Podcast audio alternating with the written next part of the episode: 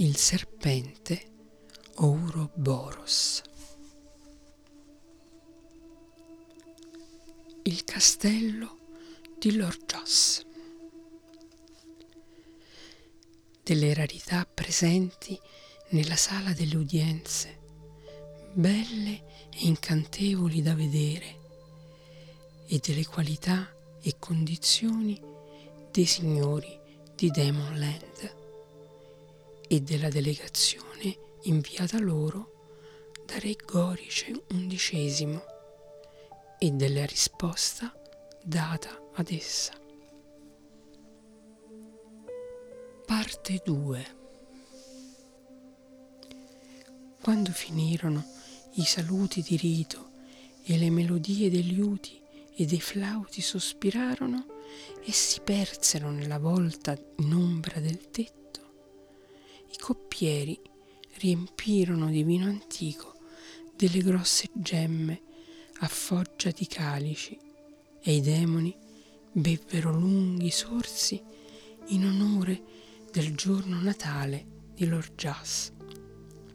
Dopodiché, in gruppetti di 2 o 3, si apprestarono ad avviarsi per i giardini del parco, alcuni per godere dei bei barchi e dei laghetti, altri per cacciare fra le colline coperte di boschi, altri per divertirsi a giocare con gli anelli o alla pallacorda, o a cavalcare sulla pista o a eseguire esercizi marziali. Così avrebbero trascorso l'intero giorno, come si addice a una giornata di festa, divertendosi e combattendo per gioco, per poi vegliare nella sala delle udienze fino a notte tarda, mangiando e bevendo in allegria. Ma mentre stavano per avviarsi all'esterno, una tromba suonò 3 squilli stridenti. Che seccatura è questa adesso? Brontolò Spitfire. La tromba suona solo per i viaggiatori che arrivano da qualche paese straniero.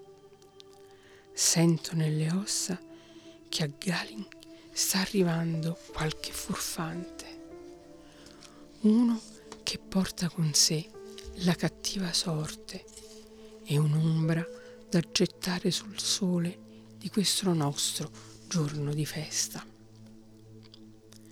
Non parlare di cattivi presagi, replicò Gias. Chiunque gli sia, sbrigheremo tutti in fretta e così potremo tornare ai nostri svaghi. Qualcuno vada al cancello e lo porti qui. Un servitore uscì di corsa e tornò dicendo: Signore, è un ambasciatore proveniente da Witchland col suo seguito. La loro nave ha calato l'ancora al promontorio di Luginghaven questa notte. Hanno dormito a bordo e i vostri soldati li hanno scortati a Galin allo spuntare del giorno. Chiede udienza con insistenza. Da Witchland, disse Gias. Un certo fumo viene sempre prima del fuoco. Inviteremo il nostro amico, disse Spitfire, ad attendere la nostra disponibilità. Una compassione del genere avvelenerebbe la nostra allegria. Goldry scoppiò a ridere e disse: Chi li ha mandati da noi?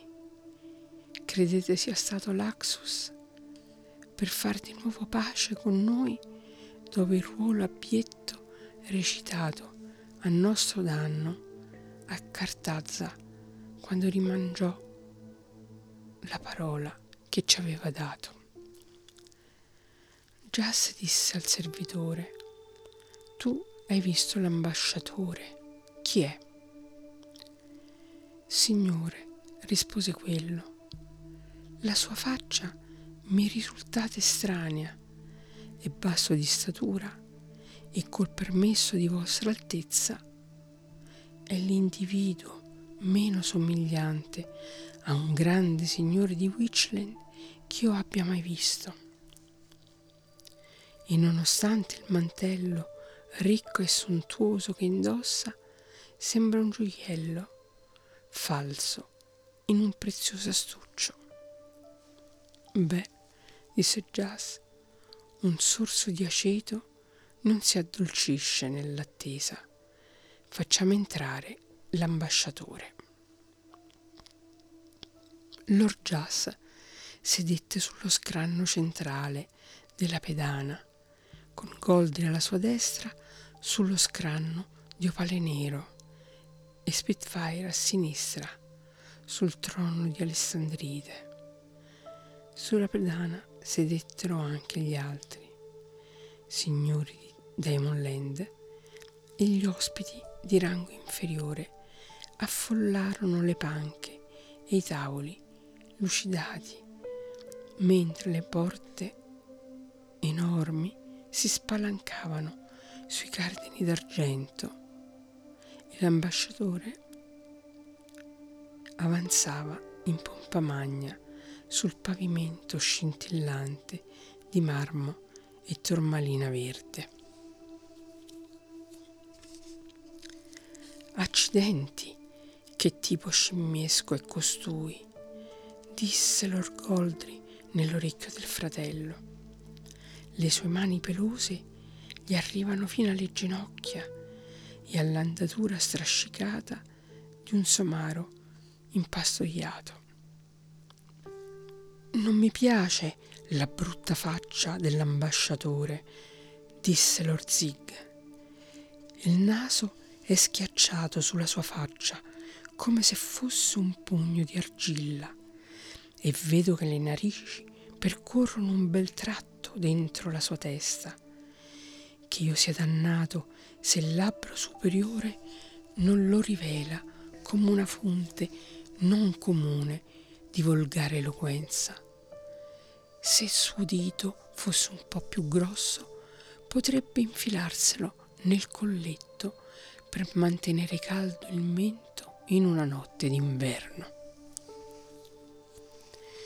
Non mi piace l'odore dell'ambasciatore, disse Lord Brandoch Daha, e chiamò degli incensieri e degli annaffiatori di lavanda ed acqua di rose per purificare la sala. Poi fece aprire le finestre di cristallo in modo che le brezze del cielo potessero entrare e diffondere la loro fragranza. L'ambasciatore attraversò il pavimento scintillante e si fermò davanti ai signori di Daemonland che sedevano sugli alti scranni fra gli ippogrifi d'oro.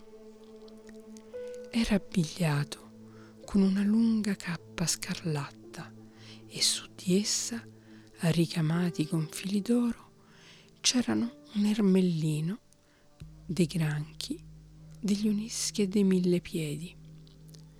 La sua testa era coperta da un cappello di velluto nero sovrastato da una penna di pavone fissata con un fermaglio d'argento. Sorretto dai suoi paggi attendenti ed appoggiato a un bastone d'oro, riferì il suo messaggio con accento aspro.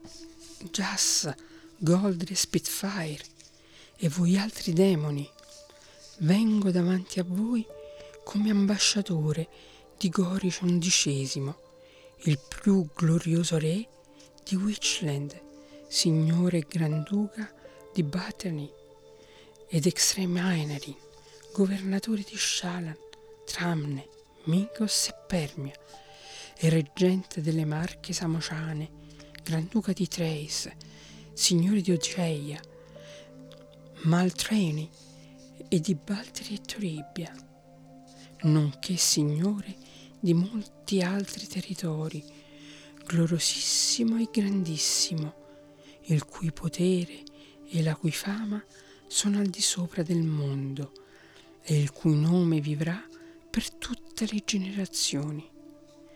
Per prima cosa vi chiedo di rispettare il mio sacro ufficio di inviato del re, rispetto che viene accordato da tutti i popoli e regnanti, tranne quelli completamente barbari, agli ambasciatori e ai messi. Parla e non temere, rispose Gias, è la mia parola, ed essa non è mai venuta meno, né per le streghe né per gli altri barbari.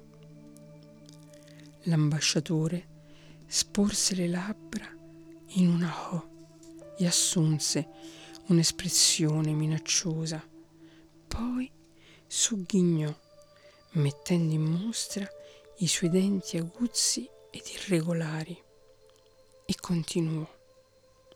Questo ha detto Re Gorice, grande e glorioso, e mi ha incaricato di riferire a voi senza aggiungere né togliere una sola parola.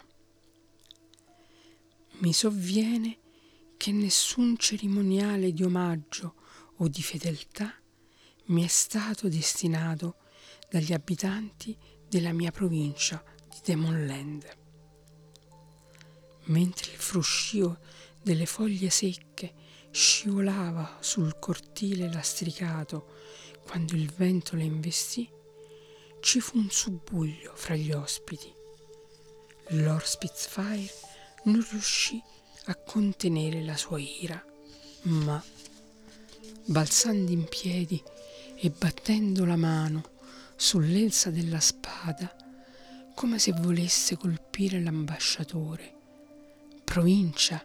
gridò, «i demoni non sono un popolo libero e dovremmo sopportare che Witchland dia l'incarico a questo schiavo di sbatterci insulti sui denti, e questo proprio nel nostro castello». Un mormorio si diffuse nella sala ed alcuni si alzarono dalle panche. L'ambasciatore ritrasse la testa fra le spalle come una testuggine, sbarrando i denti e ammiccando coi suoi occhietti. Ma Lord Brandoch Daha, appoggiando leggermente la mano sul braccio di Spitfire, disse: «L'ambasciatore non ha ancora terminato il messaggio, cugino, e tu lo hai spaventato. Sii paziente e non rovinare lo spettacolo. Non ci mancheranno le parole per rispondere a Re Gorice. No, né le spade se sarà necessario. Ma non si dirà mai di noi demoni che è bastato un semplice messaggio impertinente per distoglierci dalla nostra antica cortesia verso gli ambasciatori e gli araldi». Così Lord Brandoch Daha, con tono indolente e semischerzoso, come chi oziosamente rilancia la palla della conversazione, ma con chiarezza, affinché tutti potessero sentire.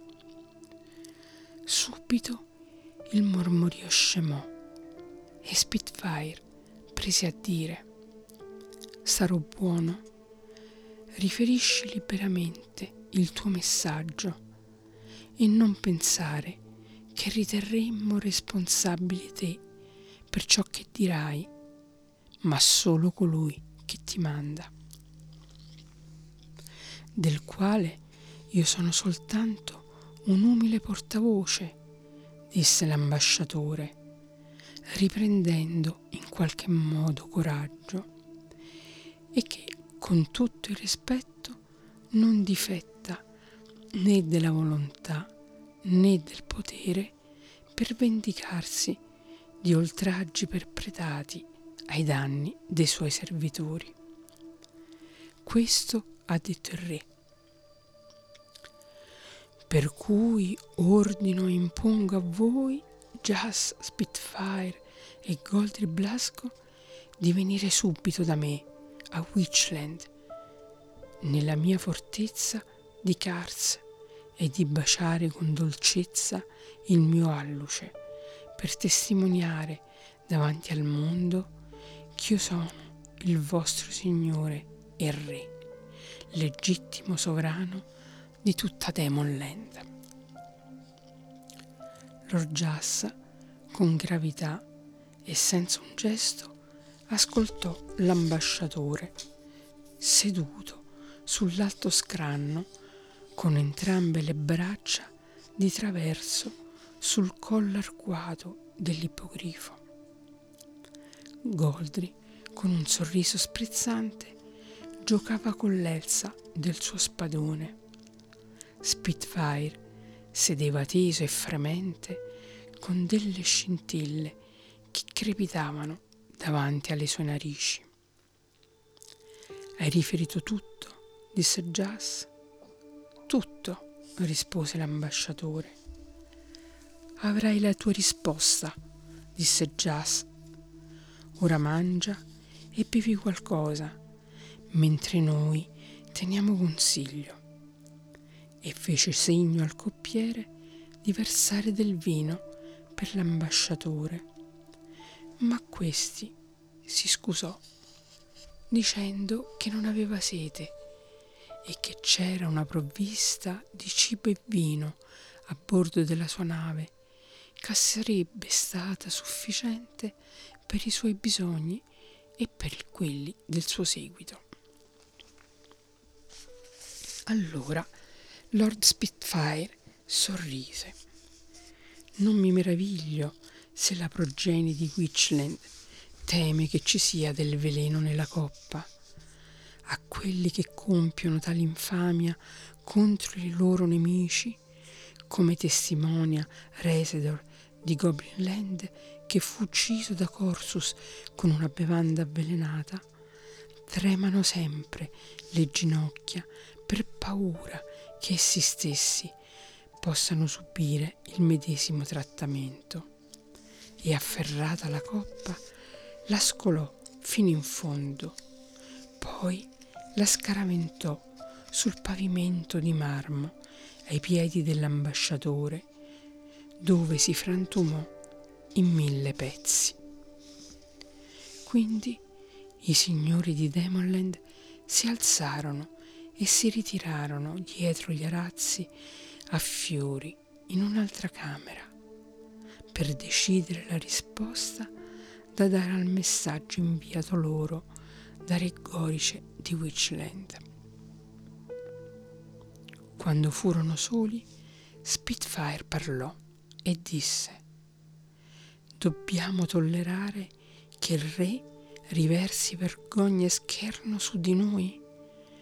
Non avrebbe potuto mandare almeno un figlio di Corund o di Corsus come ambasciatore per consegnarci la sua sfida, invece del più ripugnante dei suoi domestici, un ognomo farfugliante buono solo a farli parlare a vanvera e a scommettere sulle loro bevute quando sono storditi per il troppo bere?» Lord Juss fece un sorriso un po' sdegnoso. «Witchland», disse, «ha scelto con saggezza e preveggenza il momento per agire contro di noi, sapendo che 33 delle nostre navi sono affondate nello stretto di Cartadza nella battaglia coi Ghoul e che ce ne restano solo 14. Ora che i Ghoul sono stati tutti uccisi ed eliminati da questo mondo, grazie alla spada e al volere della sola Daemonland, che ha posto fine alla grande calamità ed al pericolo che incombevano su tutto il mondo, ora questi amici a parole ritengono che sia giunto il momento più propizio per aggredirci. Non hanno forse le streghe una potente flotta di navi, dal momento che questa fuggì all'inizio della battaglia con Trigulla, lasciando noi a sopportarne l'intero peso? E adesso sono pronti a un nuovo tradimento, dal momento che vogliono aggredirci proditoriamente e all'improvviso, in questa condizione di svantaggio, perché il re ha ben dedotto che non possiamo trasportare alcun esercito a Witchland né fare nulla contro di lui, se non passare molti mesi nel costruire navi. E non v'è dubbio che egli abbia pronte le navi da guerra a Tenemos per salpare diretto qui, se riceverà quella risposta che si aspetta da noi. Restiamocene pure tranquilli, allora, disse Goldry, ad affilare le spade, e lasciamo pure che egli spedisca qui, con le navi, il suo esercito attraverso il mare salato. Nessuna strega arriverà a Daemonland senza lasciare qui il suo sangue e le ossa per fertilizzare i nostri campi di Gran Turco e i vigneti. Piuttosto, disse Spitfire, gentiamo in una cella questo furfante e prendiamo il largo oggi stesso con le 14 navi che ci sono rimaste. Possiamo sorprendere Witchland assaltando la fortezza di Carse, saccheggiarla e consegnare la sua carcassa ai corvi. Non sarà ancora del tutto sveglio per la rapidità della nostra risposta. Questo è il mio consiglio. No, disse Gias, non lo troveremmo addormentato. Stai pur sicuro che le sue navi sono pronte e vigili nei mari di Witchland, pronte a qualsiasi assalto. Sarebbe una follia mettere il collo nel cappio, e non sarebbe glorioso per Daemonland attendere il suo arrivo. Questo, dunque, è il mio consiglio. Sfiderò Gorice a duello e gli farò l'offerta di affidare alla sorte la decisione di questa contesa. Un buon consiglio, se potesse essere seguito, disse Goldry, ma lui non oserebbe mai accettare una singolar tensione con te o con uno qualsiasi di noi con un'arma in pugno. Tuttavia, la cosa può essere fatta. Non è forse Gorice un fortissimo lottatore e non ha nel suo palazzo a Carse i teschi e le ossa dei 99 grandi campioni che ha sconfitto ed ucciso in quella disciplina? E tronfio oltre misura per la sua presunzione, e la gente dice che è un'angoscia per lui che da lungo tempo non si sia trovato nessuno disposto a sfidarlo nella lotta, dato che desidera ardentemente il 100° avversario. Farà un incontro di lotta con me. Questo piano parve buono a tutti. Così, quando ne ebbero discusso un po' ed ebbero concluso cosa fare, col cuore lieto, i signori di Daemonland tornarono nella sala delle udienze. E qui Lord Juss parlò e disse: «Demoni, avete udito le parole che il re di Witchland, con arrogante orgoglio e sfrontatezza, ci ha rivolto per bocca di questo ambasciatore. Ora sarà mio fratello, Lord Goldry Bluszco, a dare la risposta, e noi ti incarichiamo, ambasciatore, di riferirla per filo e per segno, senza aggiungere né togliere altro». E Lord Goldry disse: «Noi, i signori di Daemonland, ti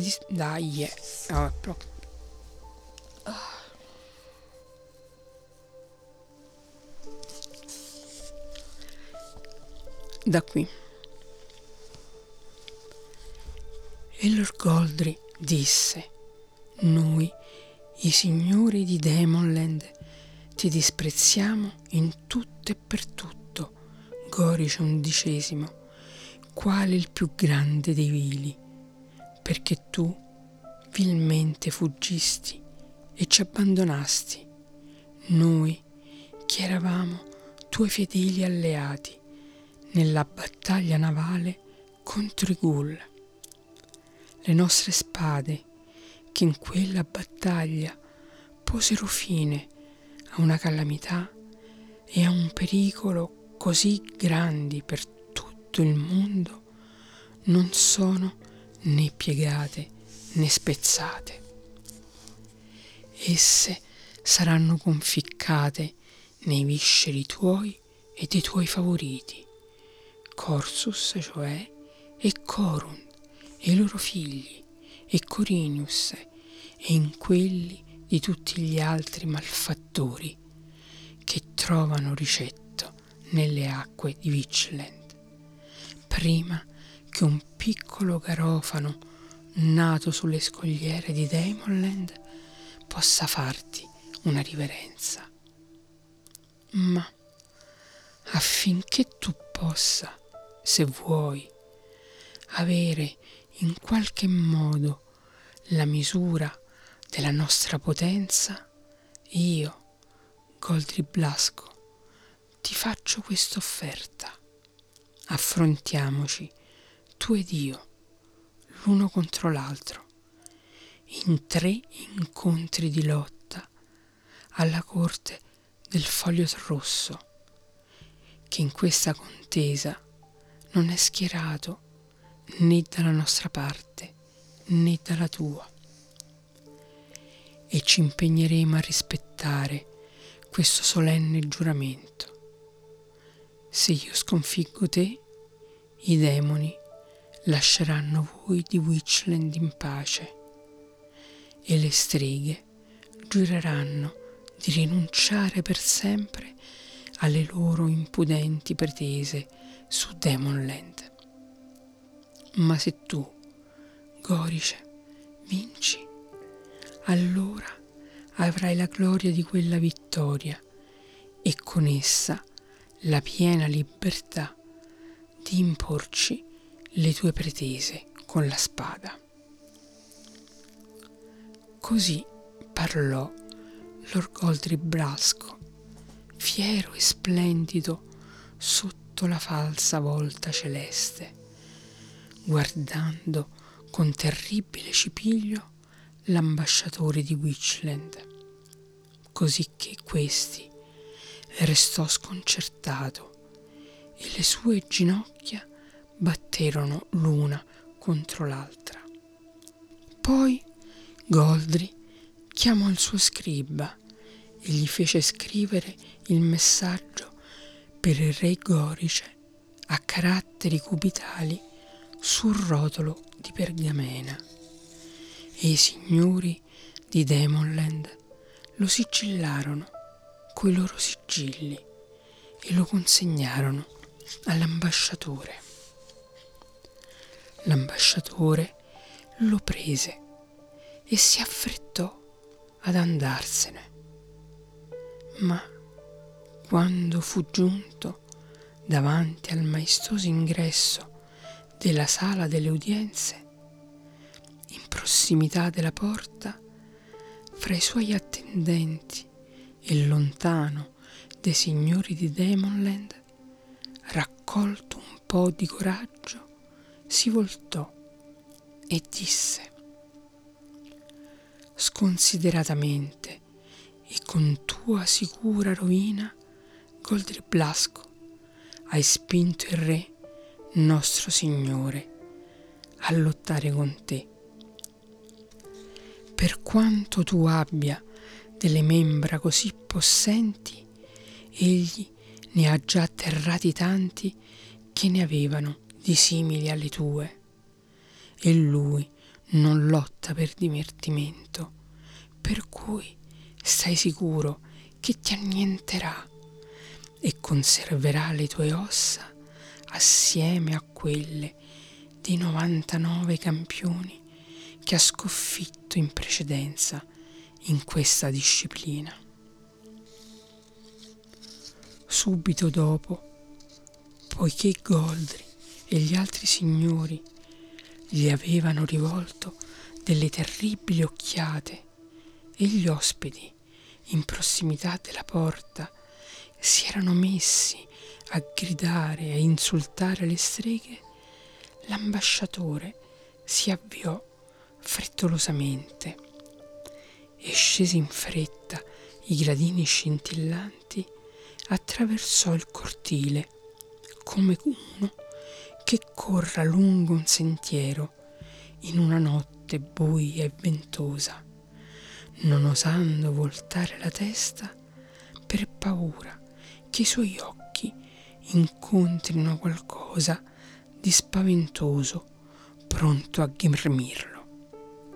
Dovendo correre, fu costretto a sollevare sulle ginocchia le pieghe del suo mantello di velluto, riccamente ricamato di granchi ed esseri striscianti, e un enorme schiamazzo e grandi risate salirono dalla folla di persone là fuori quando videro la sua lunga coda lunga e floscia esposta alla loro poco amichevole attenzione.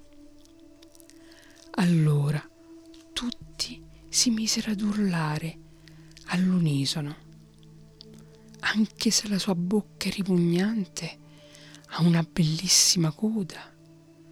Avete visto quella coda? Urrà per Gorice, che ci ha mandato una scimmia come ambasciatore.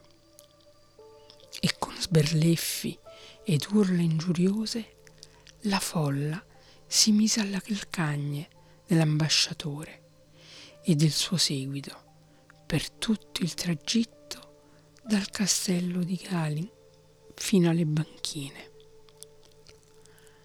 al punto che fu un vero sollievo per lui tornare a bordo della sua nave e ordinare di metter mano ai remi per portarla lontano da Lockinghaven.